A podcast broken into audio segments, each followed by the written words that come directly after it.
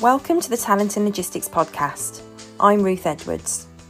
This is episode four of a series of podcasts that will cover topics focused on people strategies both at employer and sector level.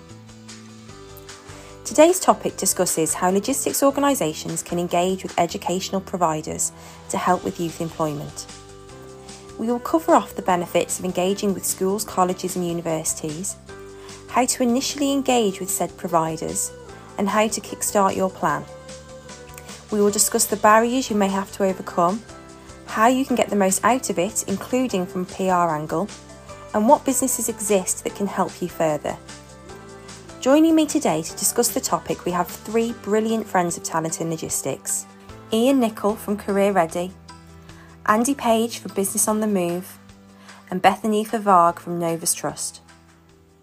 Okay, so Ian, um, you obviously work with um, schools and colleges all of the time as part of your role at Career Ready. Um, and of course, there's going to be so many benefits um, of, for employers of engaging with education providers. Um, for, for the listeners that maybe haven't done this before and are starting to think about how they might be able to work on their kind of youth employment strategies, what do you think are the main benefits of engaging with um, with schools, colleges, and universities? Um, thanks, Ruth. I, I, think certainly from my experience, there are a lot of benefits. Um, initially, it shows a, a, clear commitment to engaging with your local community and potentially giving something back. So there's a corporate social responsibility dimension there. And very importantly, you can help schools to achieve the Gatsby benchmarks. And the Gatsby benchmarks really define the best careers provision and advice and guidance that schools can give to their students. And two of those benchmarks relate to the world of work, uh, specifically encounters with employers and employees and experiences of workplaces. So employers can really bring those two benchmarks to life by engaging with schools and colleges.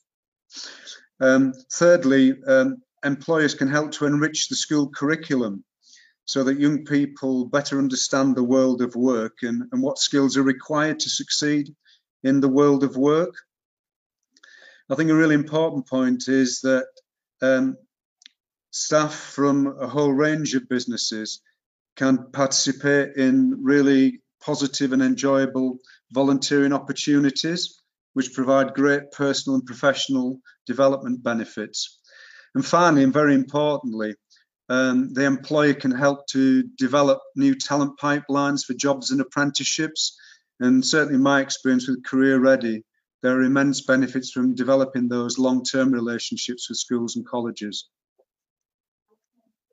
Fabulous, brilliant.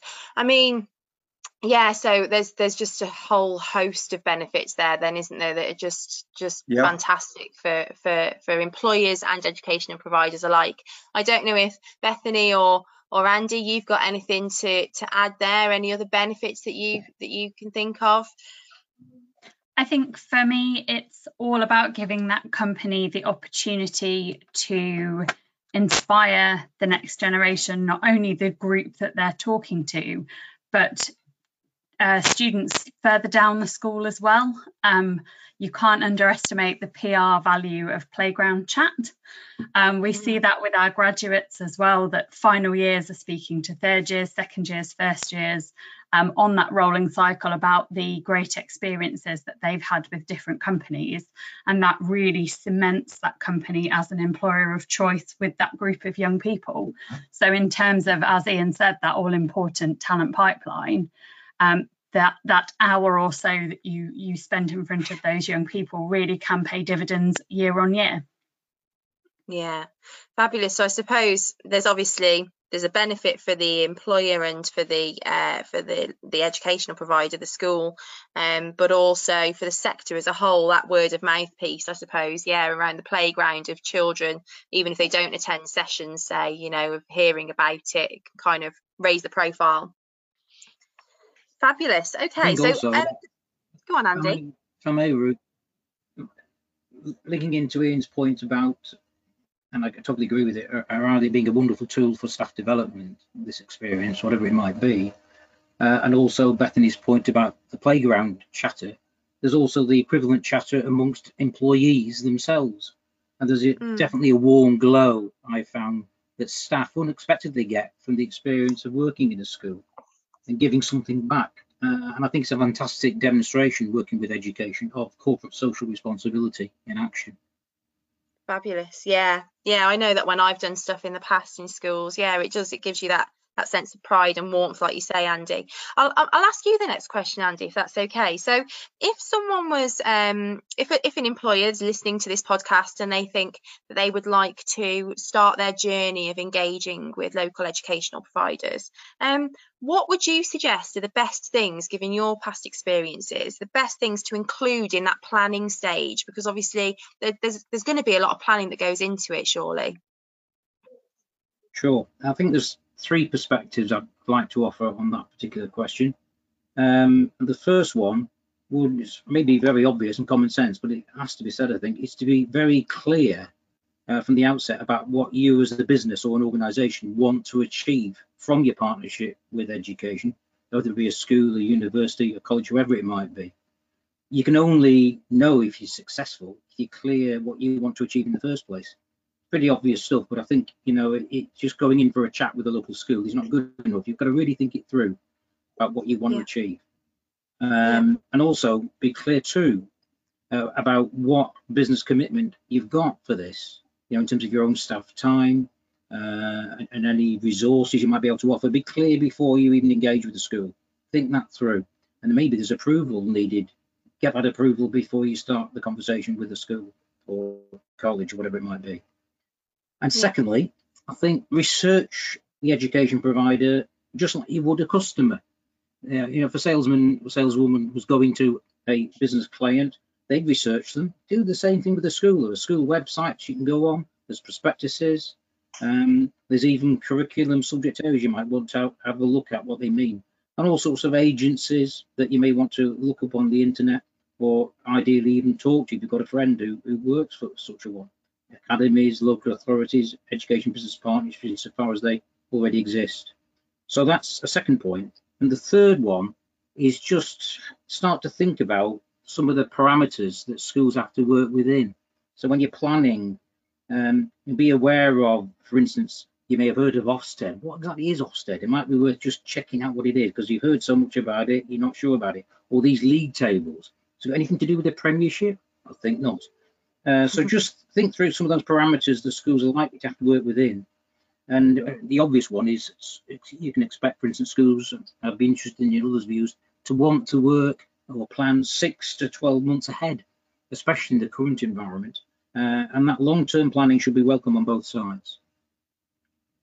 Fabulous. Okay, so so be clear on what you want as a business and what commitments you've got. Um, re- do your research and and understand the parameters and and, and understand almost how the skill the schools kind of operate. Um, um, yeah, with their planning and things like that. Okay, that's brilliant. It's nice that you've kind of given people kind of three clear clear areas to think about there. So so again, Andy, um, how would you suggest obviously probably one of the first steps you would think that would be taken is that you'd you'd have an initial kind of call or meeting with the educational provider to kind of talk things through um how would you initially engage and and what sort of things would you expect would get discussed in those first meetings I'd like to take that in two parts, if I may, starting with how to initially engage. Um, Yeah. And can I suggest I'd start with a negative? A- Avoid mail shots. Don't engage by mail shot or generic email. Uh, I don't think people would nowadays, but it's, it's, it needs to be said, I think. On a more positive front, I think I would start at the top. I, my personal preference has always been to, to go, I'm sure others probably have similar thoughts, but to go and uh, talk to the heads you've got to get senior leadership, senior management team at least behind whatever you're doing it's really going to make a difference. So I think that's very important in terms of uh, initially engaging. Start at the top. There, Yeah. there may be some key personnel, uh, other in- pers- personnel such as somebody in charge of work-related learning, perhaps, or a key department if it's a particular subject specialism. But essentially, it's the it's the head and perhaps senior personnel that you'd want to look to uh, to kick this off. And I think also it's important to be clear in your own mind in terms of that initial engagement to make it clear are you thinking about a long term relationship here such as the such as the sort of think logistics relationships are long and Novus relationships are long term. It's not just a one-off activity, but making that clear the nature of the relationship you're looking for, or is it something very specific? Um, so be honest and upfront about that. Um, and I think to have some reference material, to have something that the person can refer to, um, uh, a website or testimonials um, would be also very useful.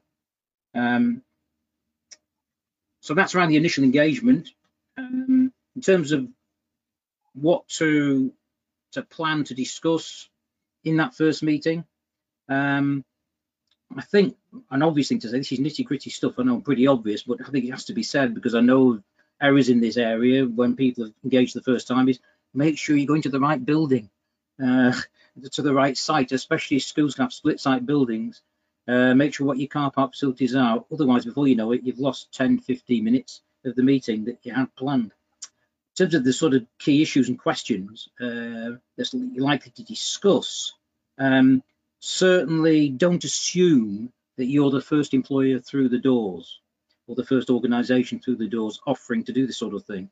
Do do some questioning if you haven't done it beforehand. Find out what the school's been doing in the in the area of uh, links with employers. Uh, there's not necessarily hardly likely to be a blank canvas to start from.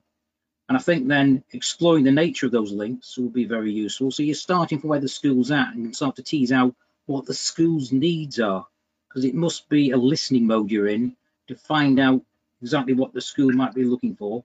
If they've got no, no ideas, of course, which is unlikely, then you can suggest some. But I think starting from where they're at is crucial. Be seen to be a listener. Um, in terms of your own program, if you're going in with a certain offer, uh, uh, you're clear what you want to be, you can offer. It's space specific.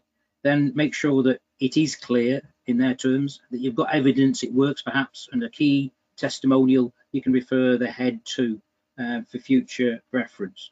And there may be more than one way to run that program. Be flexible. That's a key issue.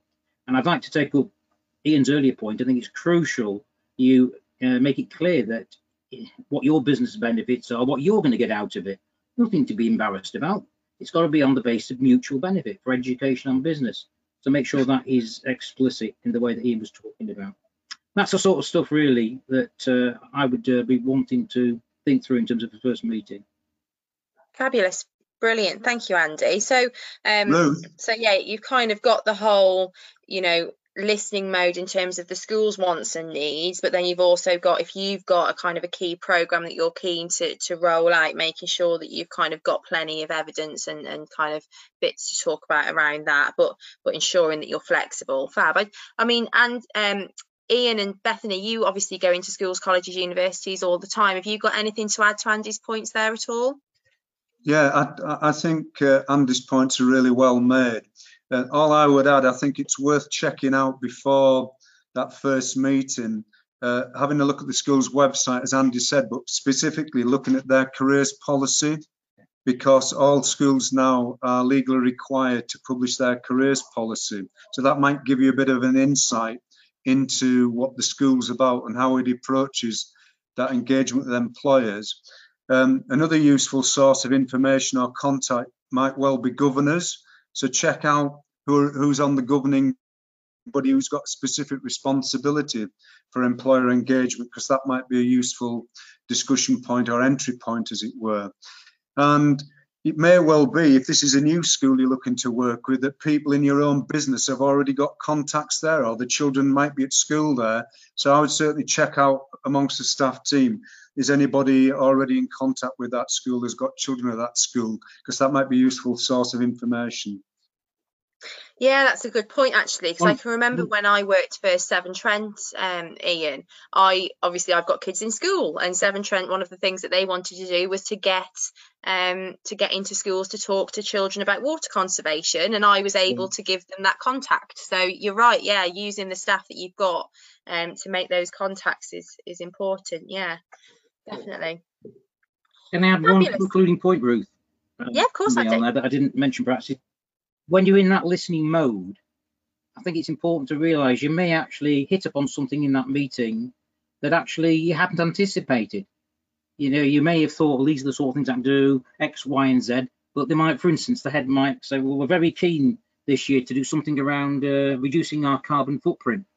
maybe you'd never given that a thought, and it might well be getting engaged with the science department, whoever it might be, uh, around that might become the thing that's obviously pressing for the school, and it might be like a reverse challenge. Hang on, you're going back as a business thinking, this is clearly the school's need. How can we as a business give this a, a business twist, if you like, and really meet the curriculum needs of the school?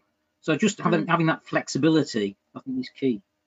Yeah, yeah, fabulous. Yeah, I've I've seen obviously lots of um, businesses and schools work together when there's they've needed something kind of solving, and the businesses needed something solving, and the schools and colleges have been able to help. And I'm sure that yeah, that definitely could be done kind of vice versa as well, couldn't it? Yeah, yeah, good good thoughts, fab. So, um, Ian, I'll come back to you. Um, what um obviously it's it can be quite difficult, I imagine, at times to kind of keep these relationships going potentially. You know, obviously businesses have their kind of needs and day to day, you know, things going on. And, and obviously there's a lot going on in schools. I, I mean, I, I, suppose, especially in the current um, climate. Um, what barriers and challenges do you think that employers that are looking to start out on this journey may have to overcome? Yeah, I think it's a really important question. Um, the starting point for me has always been that the language and the cultures are different between business and education. And I think the business people need to appreciate this uh, in any engagement with schools. Um, secondly, you, you, you referred to the current climate. This is really, really important because post COVID 19, schools are going to need a lot of catch up time to ensure students can cover the core curriculum that they've missed. So employers will need to be patient. Certainly, our um, experience currently at Career Ready is that we're unlikely to be back in schools before January 2021, and that may not be in a face-to-face situation. So that will apply to employers as well. So it could be 2021 before they can uh, actually get into a school. There's nothing wrong with making the offer, obviously. But I think what's really important, and we certainly found this through our recent very successful um, eight week long online skills festival is that schools will welcome um, online engagement. So that could be employers who can offer skills workshops, virtual workplace visits, and virtual work experience. So if you've got the expertise in house, I'd really put that down as, as a you know a first priority offer to schools, uh, particularly because I think that will be taken up very readily. I think the other thing just to remind employers about is that the response times from schools may be longer than businesses normally expect. Um, teachers don't usually have the time to reply to emails within 24 hours, and that's that's just something that employers need to be aware of. It might take a little longer, and I think particularly uh, from September onwards in the new academic year post COVID-19, uh, we're going to need a degree of patience. Um, and finally, I think if once employers are delivering activities, whether it's face to face online, they really need to make those activities interesting, engaging, and interactive to, men, to maintain student interest, uh, because that's absolutely key to good learning. Fab, yeah. Um, I can see yeah, at the moment, obviously, like you say, the COVID 19. So, 20, Jan 2021, you're thinking for career ready. But I suppose, um, obviously, we've mentioned offline before, haven't we? It, it can take a while to plan these things, start discussions. Yeah. So, um, there's no harm in starting to think about your kind of youth employment yeah. strategy right now, is there? But, but yeah, just understanding that you might need to be a little bit more patient is, is, is kind of a key consideration. I don't know, Bethany, if you've got anything different to add on that point around barriers and challenges. I mean, I know that your business works um, more with with universities, so it might be slightly different to to schools of um, you know where there's kind of more kind of focus on um, you know them is there more focus on kind of em, employer engagement and working with businesses as part of of degree programs uh, absolutely. The focus on employability, um, obviously, the reason students go to university, or certainly one of the main reasons students go to university, is to get a job at the end of it.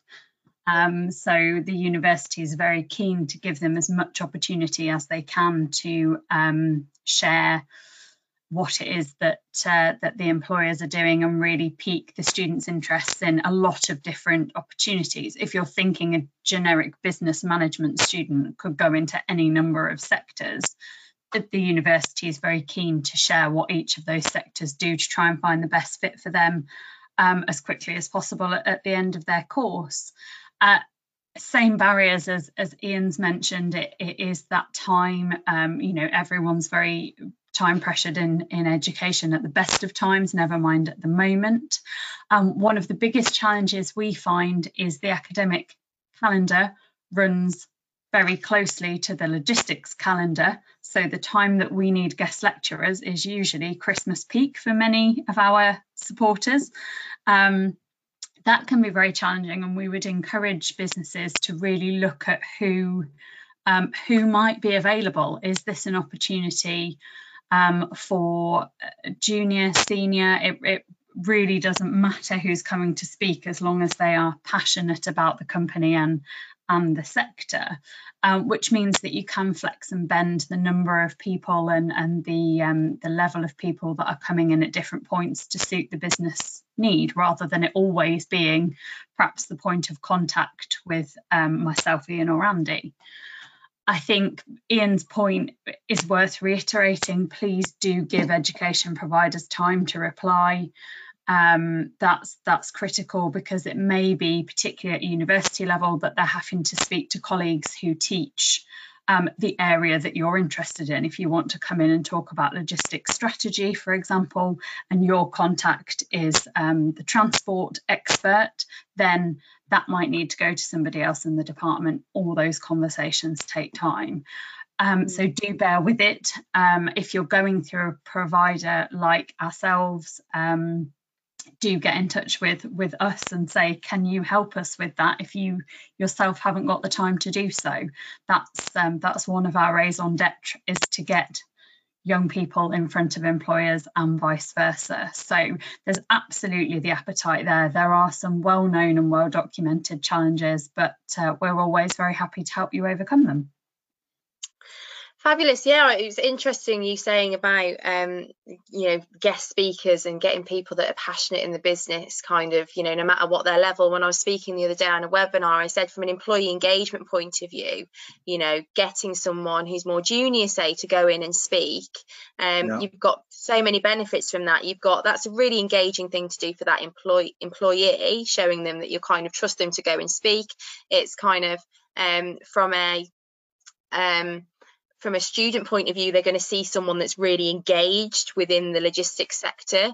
Um, and obviously, you would say potentially, not always, of course, but maybe a junior person might be a little bit younger, and so showing that you know that younger person going into the into the schools, colleges, and universities um, could kind of give that kind of little extra bit of inspiration there, couldn't it? Of oh, there's someone there that's not a million miles away from my age, kind of, um, you know, treading that same path. So, yeah, whole host yeah. of benefits from there, I think. Can I just add, Ruth, certainly that we, yeah. we find through Career Ready and Think Logistics that if you get, an, I think we're big enthusiasts for apprentices to be going in and talking to young people so that they're aware of that particular career pathway. But for those students in school or college, the young person that's talking to them, they, they can empathise and they, they can think to themselves, that could be me in three years' time. And that's so mm. Yeah, yeah, definitely. Fab. Um, Bethany. If I may. Go on, sorry, Andy. Yeah. I'll just say I think I totally agree with what's just been said by both Ian and Bethany. I've simply reinforced the point that, that the apprentice going, you know, the graduate undergraduate program going into the school can be an amazing piece of personal development for them in terms of project management, using their communication skills, and even marketing skills if they're arranging the whole thing themselves. In, in so there's a fantastic opportunity for staff development within the young people. Yeah, yeah, good. Yeah, good point. Yeah, I, yeah, I, I should have thought about development, but yeah, definitely. If you're getting out there and speaking in front of a crowd of people and yeah, coming up with the ideas of what you're going to discuss, that's um yeah, great development, isn't it, for someone? That that moves us on nicely actually to the next question for which I'll direct to you if I can, Bethany. So, you know, thinking about what those sessions could look like and what you could talk about when you go into the schools or colleges or universities. You know how an employer can kind of get the most out of it. Have you got any ideas that you could share on that? Yeah absolutely. Um, i think the excuse me. I think the most important thing is to have your message very clear in your mind as to what you are trying to do. Um, for those of us that are, are perhaps on the sales side of things, that's probably easier. Um, but do tap into people in your organization to ask how they are promoting the business that you're in and also the sector that you're in. Remember, it's a great opportunity to sell your company specifically, but it's also a great opportunity to promote the logistics profession. And certainly, um, I speak for Andy and Ian as well when I say this, that's what we are all about. Um, yeah. I think having that crystal clear and keep coming back to it is really important. Logistics is a fast paced, well paid profession that keeps Great Britain moving, and the impact of that, particularly at the moment with um, the pandemic, it, it has brought, if any good can be said to have come out of it for our profession, it has put our profession front and centre of the news. We are helping people get the humanitarian aid that they need, the Nightingale hospitals, for example. We are helping people stay fed and stay entertained with um, with online deliveries. So all of that really paints a powerful picture to young people about how they can contribute to um, keeping Great Britain moving, as I said. And I think having some of those key messages really clear helps us to convey what logistics as a profession does and the breadth of it. It's not just trucks and sheds, lorries on the motorway, warehouses by the side. That's an integral part of it and an important part of it, but it is broader. And that allows us then to touch on different opportunities for students wanting different things after um, they leave school or college. Avoiding acronyms like the plague um, is advice that we we always give and we don't always stick to ourselves. I'll, I'll hold my hands up to that one. Um, ultimately, everybody in logistics moves stuff. Talk about getting things to the right place at the right time, right people, right place, right time, right product, good quality product. 3PL isn't going to mean anything to anyone. Um, so just consider how you can avoid um, some of the jargon that we absolutely love in our profession without losing those key messages that I've talked about. Um, keeping it short, keeping it snappy, keeping it um, case study based, you know, share some numbers. What's your volumes? What are your turnovers? What inventory are you carrying? Um, young people are absolutely awed by those kind of statistics, and it really makes them think, wow, okay, you know, I, I could see myself managing you know a 10 million pound spreadsheet or whatever it is that you happen to be to be doing thinking about one of my uh, one of my students there that had that that luxury um, as part of his placement year. That really inspires them to think i can contribute significantly um, and also from a, a wider perspective helps us to divert that focus of um, young people, yes, but also parents, carers, and, and teachers from logistics just being trucks and sheds. Talk more broadly. Um, always give time for questions. That's really important. Sometimes you'll get good ones, sometimes you won't, but it really helps to build that um, perception that we're a profession that cares about young people's development and that wants them to feel that we're open, honest, that they can interact with us, um, and, and allowing time for questions does that. Be honest if you don't have the answer to those questions as well. You know, this isn't about this is about us asserting that we love our profession, not assert, asserting that we're experts in in all facets of it. And that's a really important thing, perhaps for our um, new starters to the profession if they're coming into it to a school talk about what it is that you love about it. Um, that's that's the thing that the kids will want to hear the most is that you are passionate about your profession where you hope to go in the future. If you're a, a, a heritage professional where you've been that has relevance to them. Um, o levels will not have relevance to them. Um, even some of the uh, i have as levels and i think i'm one of the the few people that that will. Um, so keep you know keeping it relevant but keeping that passion coming across regardless of what age or stage in your career you're at that is what's going to get that little tiny hook that gets them to go away, come to our websites, look at what we're doing, and hopefully choose a career in the profession. Fab, God, loads of good points there. I've definitely um, made a mental note of the acronyms because I, I, I, am, for one, guilty of that. I'm sure because we we all get lost in our jargon that only we understand. Um, and you mentioned obviously you mentioned about the trucks and sheds type thing, and so I suppose it's a real opportunity, isn't it? I don't know if you want to come in on this, Ian or Andy. Um, a yeah, good opportunity to. to kind of dis, dis, kind of dispel some myths around the sector. So you know that it's just trucks and sheds, or it's just for men, or it's you know it's uh, you know it's not a very environmentally friendly sector. You know, I'm I'm sure there's some things we could kind of prove is incorrect by going into these schools and so on. Can I just add? Uh, I think that's a really important point, Ruth, and as well as young people going in to present, to to showcase and be ambassadors for your business, I think it's really, really important that any that uh, if it's a group, a team going in, that, that they're diverse as well in terms of gender and yeah. ethnicity, because otherwise there's a risk that we reinforce the stereotype, which to a large extent is true that it is a, a male dominated industry. Um, but I think the other thing I would say to employers as well, if you've got some of your own materials, there might be promotional videos, do include those as well. Obviously, they've got to be fit for purpose in terms of the audience. But if you don't have anything like that, then please uh, use our Think Logistics videos. We produced about uh, a dozen or so last September. Uh, those are young people, diverse in terms of gender and ethnicity, who talk passionately about their careers in logistics. And there are three great examples of a day in the life video. They're only two or three minutes long, but they'd be ideal to include in any presentation to young people. Yeah, yeah, definitely. I've seen them myself and they're brilliant. So yes, they definitely could be used. There's there's lots of um, we'll talk later a little bit about the learning through logistics stuff as well, you know, careers guides yeah. and mythbusters and so on that people can download and and can, can use if they if they're looking for some inspiration.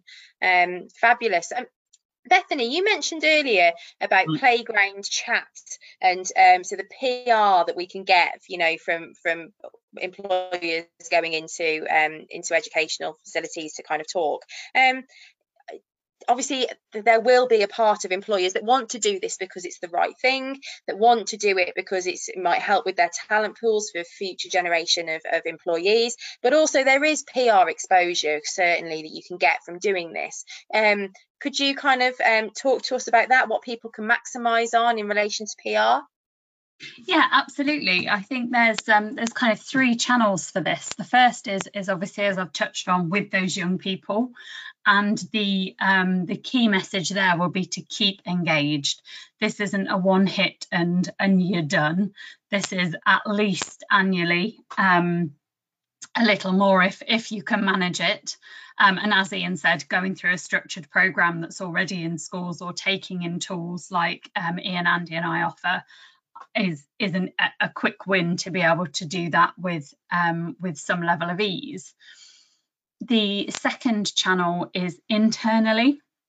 Often these kind of activities can fall to the HR team, um, whether that's one member of the team or, or a number of members of the team, but regardless, it, it tends to fall in one area by talking about not only what a great time you've had, which in itself is quite a powerful motivator, but also what you've managed to do in a tangible capacity, how many registrations of interest you've had, um, ask your marketing team whether you've seen an uptick on the careers website, all of those kind of things allow you to then go to the wider business and say, look, this is having an impact. Can I have a bit of help with this, or can we have a bit of help with this? That means you can spread the man hours around. It means you can perhaps do an extra couple of um, engagement activities, a site visit, a guest lecture, whatever it might be, um, and the load feels shared. That's really important. Going back to those young people again, if you are going to do this year on year, that becomes important to be able to, to share the load. And also, when you recruit some of them and they're in your newsletter and they're out there doing the do, what a wonderful thing to be able to say. We've done this at, at no cost or very little cost, um, depending on, on your route uh, to, to engage. And it's now reaping benefits with, um, with the next generation coming into the business. Um, finally, you've obviously got the um, the, the world external to your organization. If you have the opportunity to shout about what you're doing, please do. Again, it really helps to reinforce that change from trucks and sheds to a global, fast paced, well paid profession that logistics is. That might be, as Ian said earlier, engaging with your community and looking at community um, newsletters or community um, newspapers and talking about the successes there. It might be looking at some of the sector based press. Um, I work for the Chartered Institute of Logistics and Transport, and we're always looking for, for fantastic news stories. That kind of um, engagement, again, is always really useful to say, look at what we are doing and look at the rewards that it's reaping. Do consider posting on um, your inter- your news channels um, that are both internal and external websites, etc. Um, because as I said, all of that really helps. It becomes that reinforcing circle. If a young person then comes onto your website, they can see that you're passionate about the next generation by the work that they have seen in your news feed. Um, it's not without work. Of course, it's not without work. All of those things take time. They take collation. They take um, some administrative effort in terms of if you're taking photos, the the permission, all of those kind of things. But once you're over that hurdle, once, once you've got that operating procedure in place, once you can roll that out year on year, um, quarter on quarter, depending on how much you want to engage, and really help to track that journey through from start to um, it won't be to finish but to fruition shall we say when you start to see some of those great young talent coming into the organization and um, really supporting that investment of time and and, uh, and effort. Ah, thank you, Bethany. Yeah, I, I um, yeah, there's so much, isn't there? So many benefits that you can get, like you say, internally, externally, within the schools themselves. I don't know if Andy, you've got anything to add on that. I know that I've seen things in the past with your business on the move board game, um, where there's been kind of, um, you know, employers engaging with with young people using using the the game itself. Um, is there anything you would add to what Bethany's said about PR that you can kind of gain? You're virtually guaranteed a good news story when you go into a university, a school um, of any type, to quite honest, primary right through to secondary. You're guaranteed some good news coverage um, and an automatic interest from parents. Uh, I'd really just add that don't underestimate as a business, as an industry, as a sector, your wow factor, not the X factor. You've got a wow factor. And perhaps because you work in the industry, day in, day out. Like any other job, you can take it for granted after a while, but just take a deep breath and look around you next time you're in work. You know, your uh, your business space, the very size and scale of it, will be a wow to a young person who would never even dream what the inside of a regional di uh, uh, distribution center or warehouse might look like. You know, the physics of how on earth does a ship with 20,000 containers actually float? Um, what are all these drones flying around in warehouses doing? Uh, your industry can connect to so many subjects in so many different ways. There's guaranteed good news, and as I say, wow for teacher and pupil alike. Uh, celebrate your business, celebrate your sector, because you are a good news story. What a pitch, eh? I'm, I'm not going to nick that, Andy. That sounded good. uh, brilliant. Thank, thank you for, for adding that. Um, so I'm I'm I'm on to the kind of final part really now of, of, of this podcast and and so i suppose you know we've talked to people about the benefits the challenges the kind of planning stages you know the pr exposure they can get at the back of it. Um the kind of final point i'd like to to discuss um, with yourself ian if that's okay is what you know if they're about to now start this journey are there any businesses you know i know that you guys can obviously talk about yourselves now but businesses and charities that can help an employer further um, help them to kind of start to establish those relationships help them maybe with that planning um, help them engage with their local schools um, you know so that they don't have to do this on their own because it can be quite a daunting thing? Yeah i think this is a critically important point ruth uh, because businesses um, are running businesses aren't they uh, and they will be very conscious of the opportunity cost in terms of time but uh, in terms of reassurance, there's now uh, an infrastructure in place by an organisation called the Careers and Enterprise Company. Um, there are now over 30 careers hubs in place in a range of local enterprise partnership areas. And those careers hubs include schools, colleges, universities, and employers. And each local enterprise partnership will have in place an enterprise advisor who's there to literally to advise employers, support them in helping them engage directly with schools.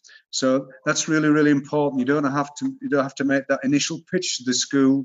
You can do it through the local enterprise partnership and the enterprise advisor team. I would also suggest that it's worth checking out with the local chamber of commerce. What have they got in place? It's highly likely that they'll have relationships with local schools they tap into.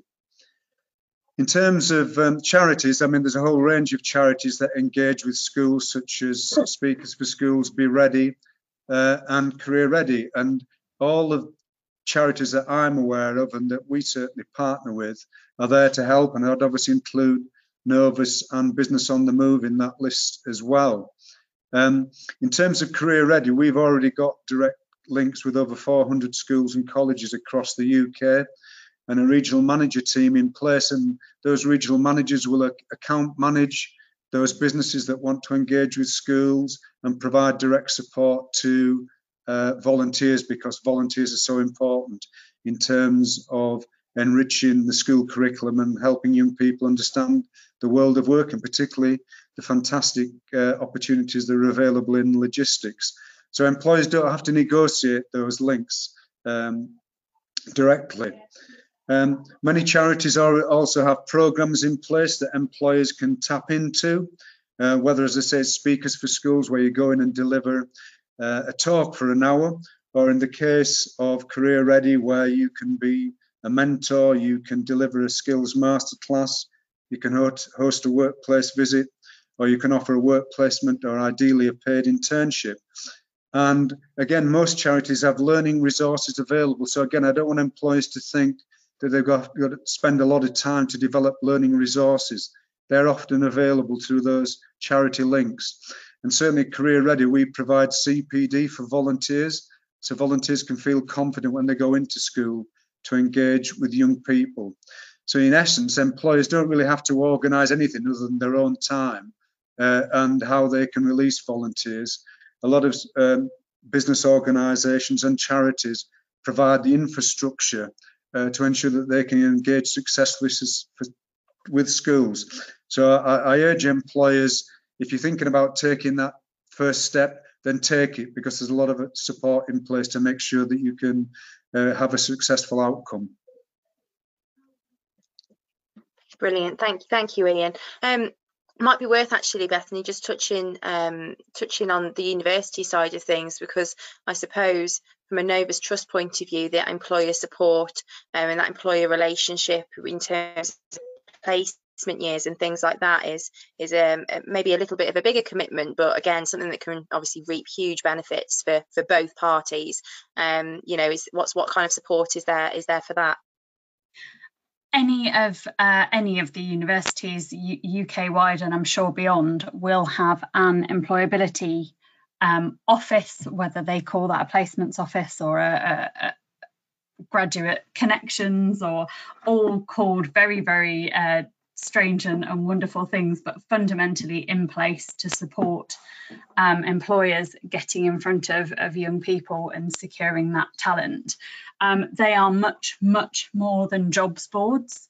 And I would really encourage, particularly if you're looking for, for talent local to your organisation or, or HQ, to get in touch with your local university.